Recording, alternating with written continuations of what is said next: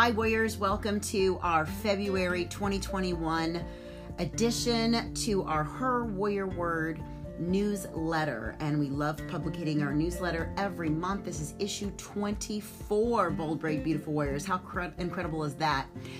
So the article is All We Need is Love. Love. The word we humans sure know how to overuse and undervalue.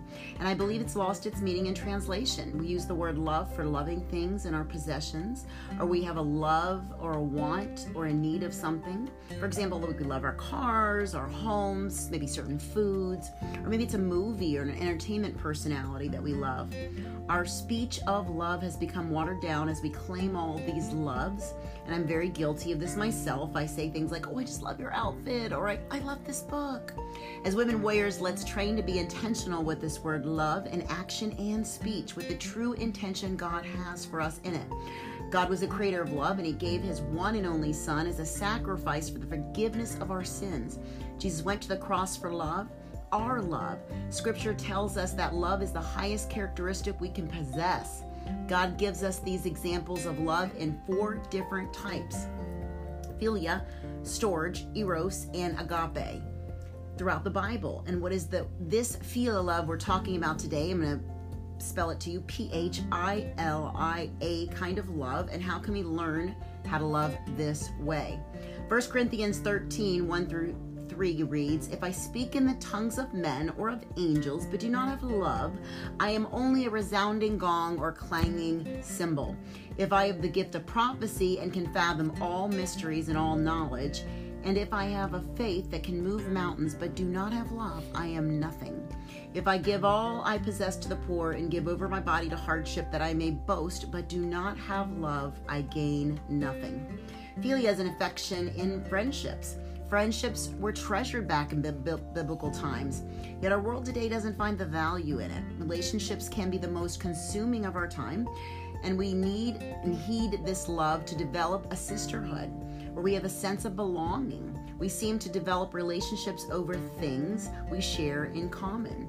Friendships form from various communities that extend from work, church, or even our hobbies.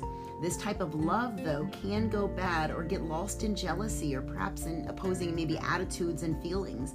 Yet it can be a strong bond because we choose to purposely love in this type of love freely. One of my favorite descriptions of a friendship was the two men. Uh, my favorite, one of my favorite characters in the Bible, David. But these two men, David and Jonathan, they had a great affection for each other, and they created this bond through this type of love. As soon as David had finished speaking to Saul, Jonathan and David became bound together in close friendship, and Jonathan began to love him as himself. Jonathan gave David his own fighting gear, including his bow, quite a gift, because Jonathan was a prominent archer. And even better, Jonathan and David made a covenant, a solemn agreement that bound them together as friends who would support each other. And you may read this in the first Samuel chapter 18, verses 1 through 5. This began one of the greatest friendships described in the Bible. Friendship's important to people of faith. If we choose friends wisely and become supportive, loyal friends, that we can strengthen our faith during these unloving times. As iron sharpens iron, so one person sharpens another. Proverbs 27 17. I want this in all of my relationships. Training myself daily by reading the word will do this as long as I also put action with it.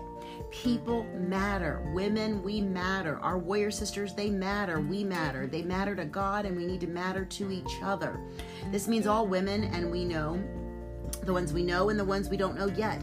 We are called to love, which can be difficult, I know, especially during times like these times today. But also, it's a reminder of how God loved us. He loved us relentlessly, completely, and without expectation of return. So, who do we need to open up our hearts to today to love with that philia kind of love? Relationships are vital for survival. Community is in this too, so we need both.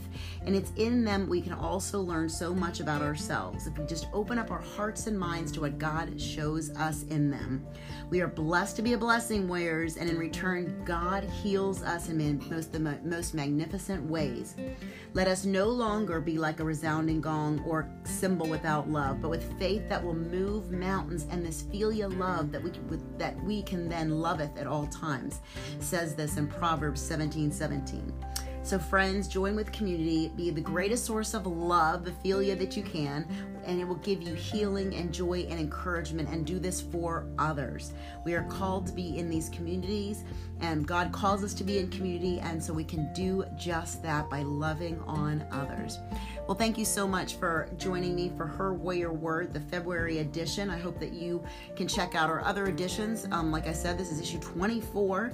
We're celebrating um, almost two years of our publication of Her Warrior Word. If you'd like a publication or be part of our subscription, you can email us at women2warriors at gmail.com. Thanks so much, Warriors, and stay fierce.